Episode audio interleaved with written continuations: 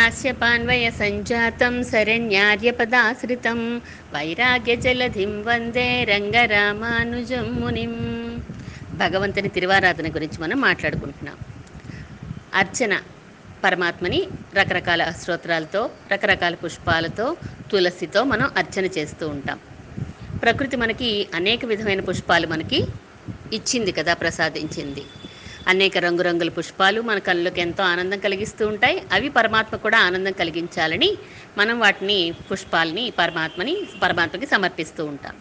రకరకాల పుష్పాలు రకరకాల మాలలుగా కట్టి అవి కూడా సమర్పిస్తూ ఉంటాం. పుష్పాలతోటి పుష్పయాగం కూడా మనం చేసుకుంటూ ఉంటాం. ఇంట్లో పెరుమాళకి చేసుకుంటాం కోవెల్లో జరుగుతూ ఉంటుంది. మనం తిరుమల మొదలైన క్షేత్రాల్లో మనం దర్శిస్తూ ఉంటాం. కేజీల కొద్ది పుష్పాలు లారీల కొద్ది తెచ్చి మరీ చేస్తూ ఉంటారు. పరమాత్మకి ఆనందం కలిగిస్తాయి పుష్పాలు అని చెప్పి. పూలు ఆనందానికి ఇవ్వడంతో పాటు శుభకార్యాలకి ఒక పూర్ణత్వాన్ని ఇస్తూ ఉంటాయి. తులసి పుష్పాలు మనం ప్రతిరోజు ఆరాధనలో వినియోగిస్తూ ఉంటాం. ఇంట్లో ఆరాధనకి ఎక్కువగా అక్షంతలు మనం ఉపయోగించాం. కుంకుమ శ్రీచూర్ణం పుష్పాలు తులసి ఇవి ఉపయోగిస్తూ ఉంటాం. ఇందులో మళ్ళీ సువాసన ఇచ్చే పుష్పాలే మనం ఎక్కువగా వాడుతూ ఉంటాం. సువాసన పుష్పాల్లో కూడా మళ్ళీ సత్వగుణం కలిగించేవి కడిగినవి సద రజోగుణం కలిగినవి తమోగుణం కలిగినవి కూడా ఉంటూ ఉంటాయి. ఈ తెల్లని పుష్పాలు ఇంచుమించుగా తెల్లని పుష్పాలు ముళ్ళు లేని పుష్పాలు మనం సమర్పించడానికి చూస్తూ ఉంటాం. ఒకసారి భట్టర్ వారిని శిష్యులు అడిగారట స్వామి ముళ్ళున్న పుష్పాలైతే పెరుమాళ్ళు స్వీకరించరా? అని. అయ్యో ఆయన ఎందుకు స్వీకరించడు? నువ్వు ప్రేమతో ఇస్తే ఏదైనా స్వీకరిస్తాడు. కానీ ముళ్ళు ఉంటే కోసేటప్పుడు భక్తుల చేతికి గాయం అవుతుందని అది సహించలేక పరమాత్మ స్వీకరించడు తప్ప ఆయనకి ఏదైనా మనం భక్తితో ఇచ్చినప్పుడు ఏదైనా స్వీకరిస్తాడు అని చెప్తారు భట్టరివారు అలర్ మేల్ మంగై అంటాం మనం. అమ్మనేమంటాం? అలర్ మేల్ మంగై. అలర్ అంటే పుష్పం. మేల్ అంటే పైన ఉండే మంగై స్త్రీ. పుష్పవాసిని కదా. పుష్పంలో పుట్టింది అమ్మ. పుష్పంలో పుట్టిన అమ్మకి పుష్పాలతోటి స్వామితో కలిసి మనం అర్చన చేస్తూ ఉంటాము. రకరకాల పుష్పాలు. పుష్పాలన్నీ కూడా మనం ఇచ్చే పుష్పాలు వాడిపోతూ ఉంటాయి రాలిపోతూ ఉంటాయి. కానీ శాస్త్రంలో వాడని పుష్పాలు ఉన్నాయండి. వాడని పుష్పాలు చెప్పారు శాస్త్రంలో. అవి సమర్పిస్తే పరమాత్మ మరింత ఆనందపడతారట. అసలు మన హృదయమే ఒక పుష్పం అంటుంది కదా శాస్త్రం.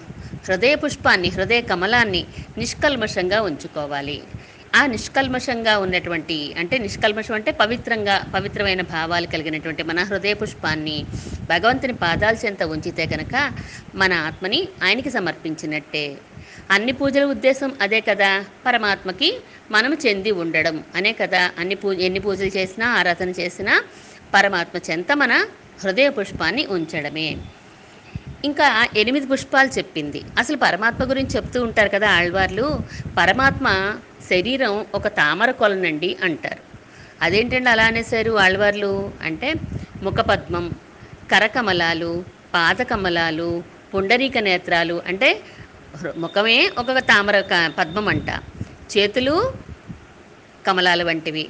పాదాలు కమలాల వంటి సుకుమారమైనటువంటి అని సూచించడానికి పరమాత్మ అవయవాలన్నీ కూడా ఎంతో సౌకుమార్యం కలిగినవి అని సూచించ సూచించడానికి అలా పోలుస్తూ ఉంటారు కమలాలతోటి పద్మాలతోటి. పుండరీక నేత్రములు. ఈ పుండరీక నేత్రములు అనేవి చాలా విశాలంగా అంటే కమలం రేకుల్లాగా ఉంటాయట ఆ నేత్రాలు. ఆ స్వామి నేత్రాలు అద్భుతమైన సౌందర్యంతో అలా ఉంటాయి. అది మనకి చెప్పుకుంటాం. పరమాత్మ పరుడు అనడానికి ఒక గుర్తు ఆ పొండరీకముల వంటి నేత్రములు కలిగి ఉండడం. ఏయో చిన్న చిన్న కన్నులు కాదు పేరుకు తగినటువంటి కన్నులు. ఒక్కొక్కరికి విశాలాక్షి అని పేరు ఉంటుంది కానీ చిన్న నేత్రములు ఉండొచ్చు. కానీ పరమాత్మ మాత్రం పుండరీకాక్షుడు అంటే నిజంగానే పుండరీకముల వంటి సౌకుమార్యమైనటువంటి నేత్రములు విశాలమైన నేత్రములు కలిగినవాడు. రంగనాథుడిని వర్ణిస్తూ భట్రవారు అంటారు కదా ఆ కన్నులు అలా పెరిగిపోతూ పెరిగిపోతూ పెద్దవి అయిపోయినాయట. ఇంకా పెరిగిపోదామంటే ప్లేస్ సరిపోక చెవులు అడ్డొచ్చి ఆగిపోయినట్టు రంగడి నేత్రాలు. అంత అందంగా అంత పెద్దవిగా ఉంటాయి అని వర్ణిస్తారు భట్టర్ వారు.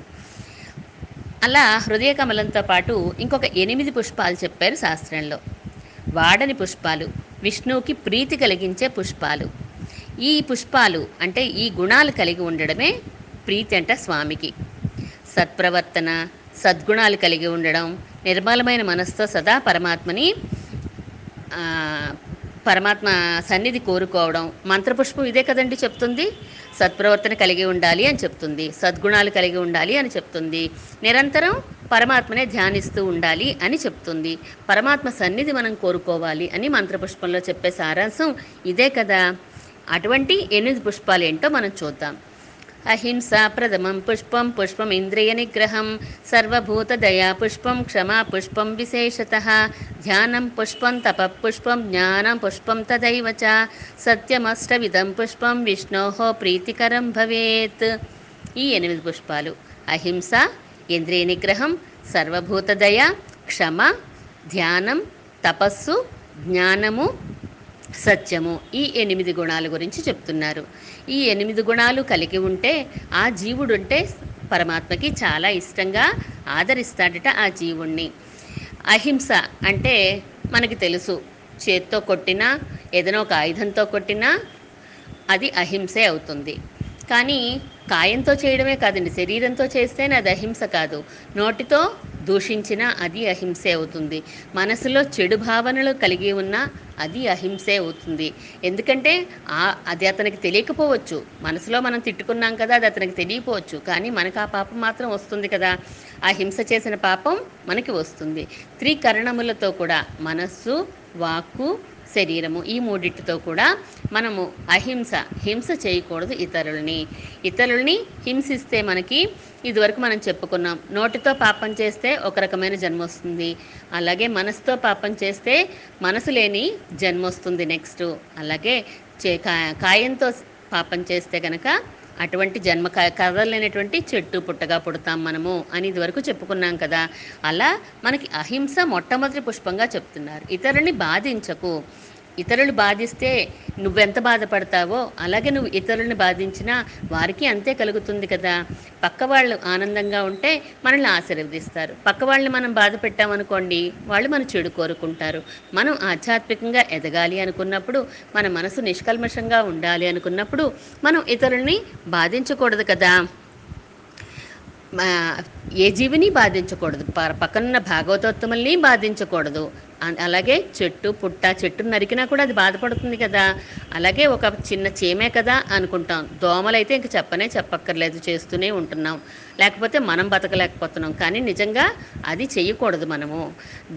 ఏదైనా సరే క్రిమి కీటకాదులన్నీ కూడా పరమాత్మ సృష్టిలో వేటిని కూడా మనం బాధించకూడదు. అందులో అపచారపడడం అనేది అసహ్యాపచారం అంటారు.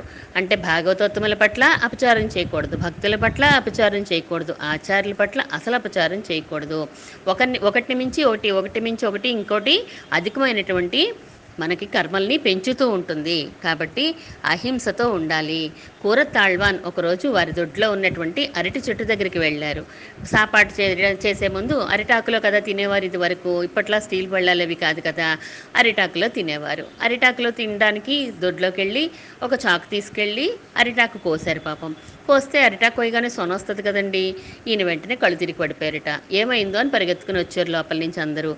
ఏం జరిగింది? ఏమీ లేదు. అరటి చెట్టు అరిటాకు కోసారు సొన కారింది. అయ్యో నేను ఆకు కోసాను కాబట్టి ఆ చెట్టు ఏడుస్తోందే అనుకున్నారట ఆ సొన చూసి.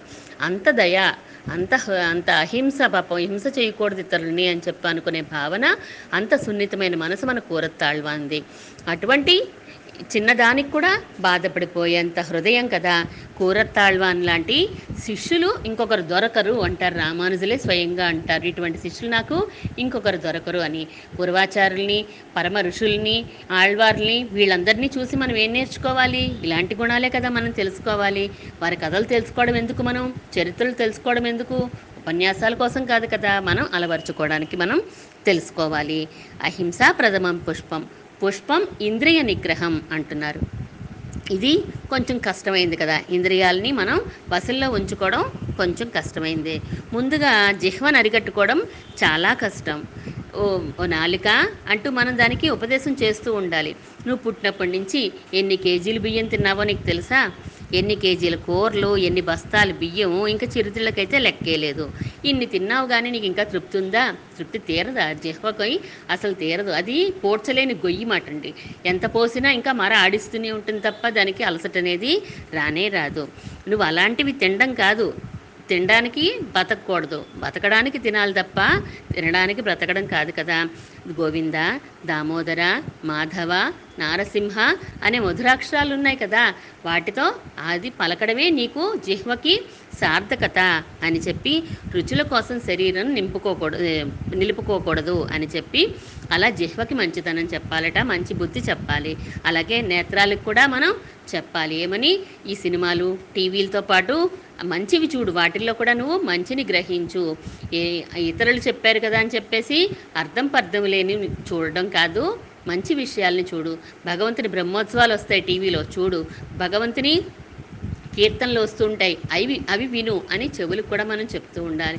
ఇలా మన ఇంద్రియాలన్నీ అరికట్టుకోవడం చాలా కష్టం. కానీ పూర్తిగా అరికట్టుకోక్కర్లేదు. మన ఇంద్రియాలను డైరెక్షన్ మారిస్తే సరిపోతుంది. అవి ఈ విషయాల మీదకి వెళ్తూ ఉంటే మనం పరమాత్మ విషయాల మీదకి లౌకిక విషయాల నుంచి పరమాత్మ విషయాల మీదకి మళ్ళించాలి. ఇంద్రియ నిగ్రహం అనేది మనకి సుఖమహర్షి దగ్గర కనిపిస్తుంది కదా.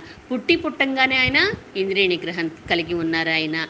పుట్టిన వెంటనే ఆయన యువకుడైపోయారు. యువకుడైపోయి తన అసలు తన శరీరం మీద ధ్యాసే లేదు ఆయనకి. అలా నడిచి వెళ్ళిపోతున్నారట. అయ్యో పిల్లాడు పుట్టాడు అనే ఆనందం కూడా లేకుండా సుఖమహర్షి వెళ్ళిపోతున్నాడే అనుకుంటారు వ్యాసుడు. వెనకాలే పడతాడు సుఖ సుఖ అంటూ పిలుస్తూ వెళ్తారు.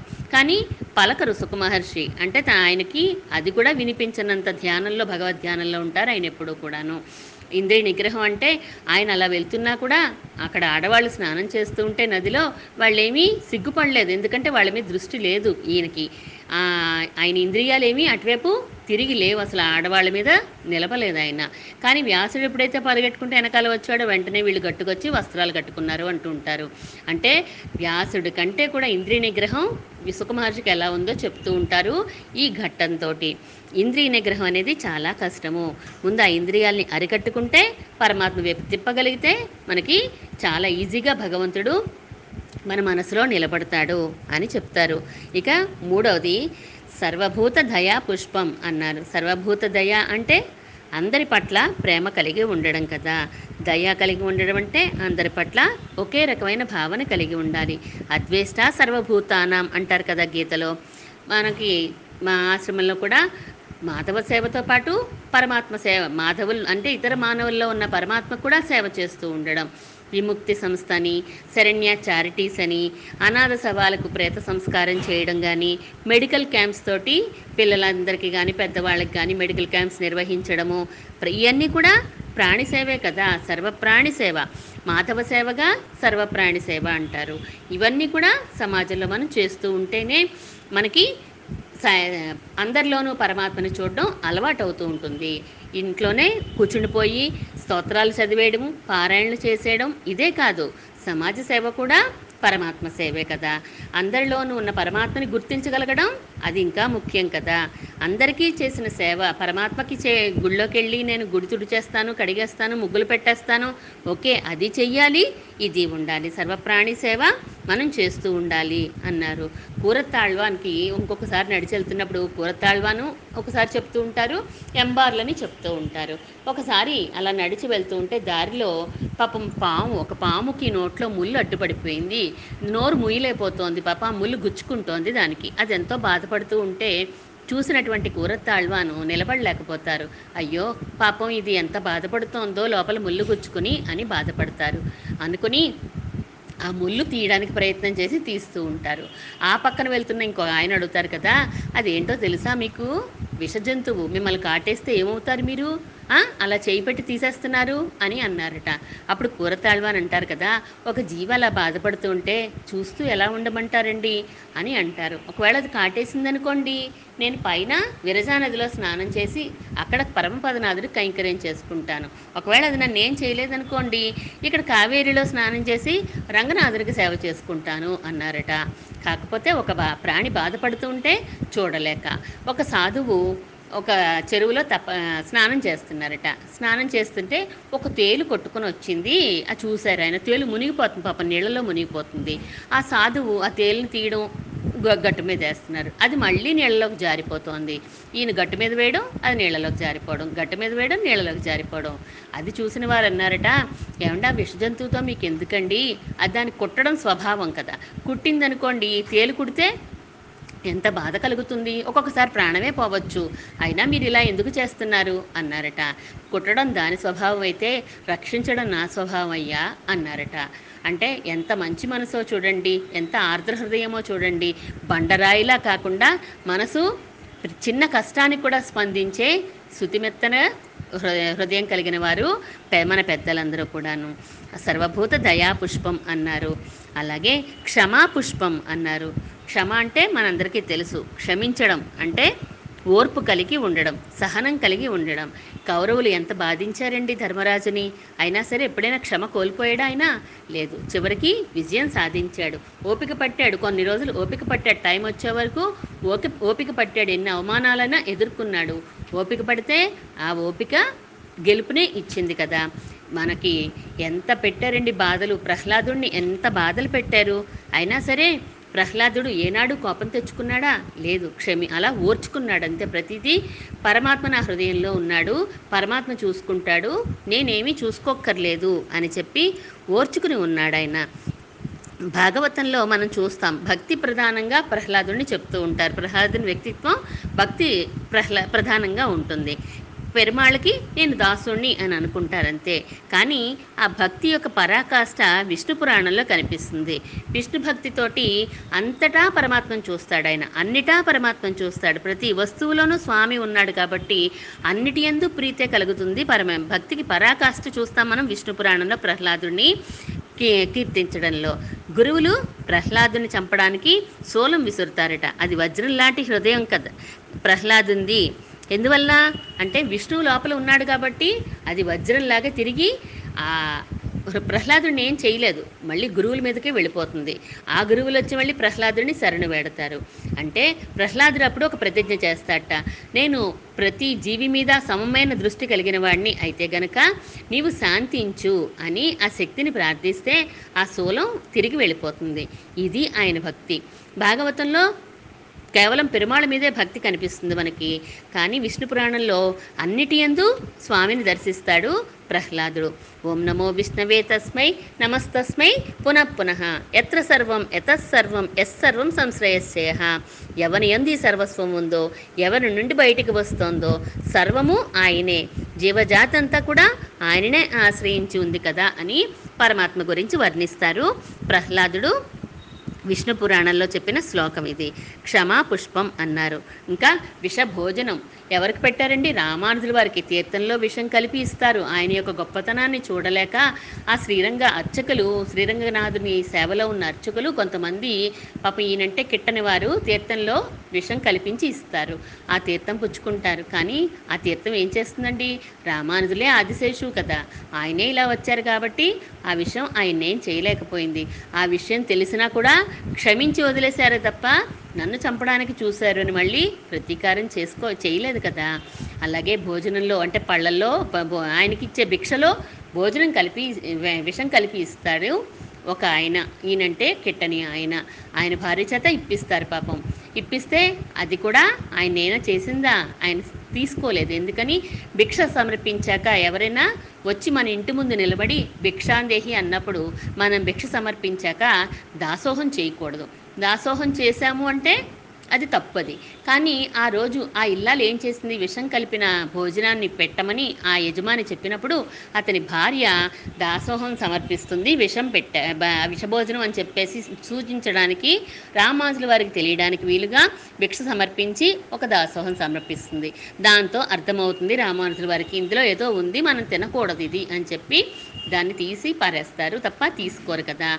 అయినా అప్పుడు కూడా ఆయన మీద కోపించలేదు. నాకు విషం పెడతావా అని? అప్పుడు కోపించలేదు. క్షమ కలిగిన వారు కాబట్టి ఎన్నిసార్లు విషప్రయోగం జరిగినా చక్కగా క్షమించి ఊరుకున్నారు. ఎటువంటి పుష్పాలు మనం పరమాత్మకి సమర్పించాలి అంటే ఇటువంటి గుణాలు మనకు కలిగి ఉంటే కనుక ఆ పరమాత్మ ఇంకా ఆనందపడతాడు. మిగిలిన పుష్పాల గురించి రేపు తెలుసుకుందాం. శ్రీమన్ మహాభూతపురే శ్రీమత్ కేశవ యజ్వర కాంతిమత్యాం ప్రసూతాయ యతి రాజాయ మంగళం.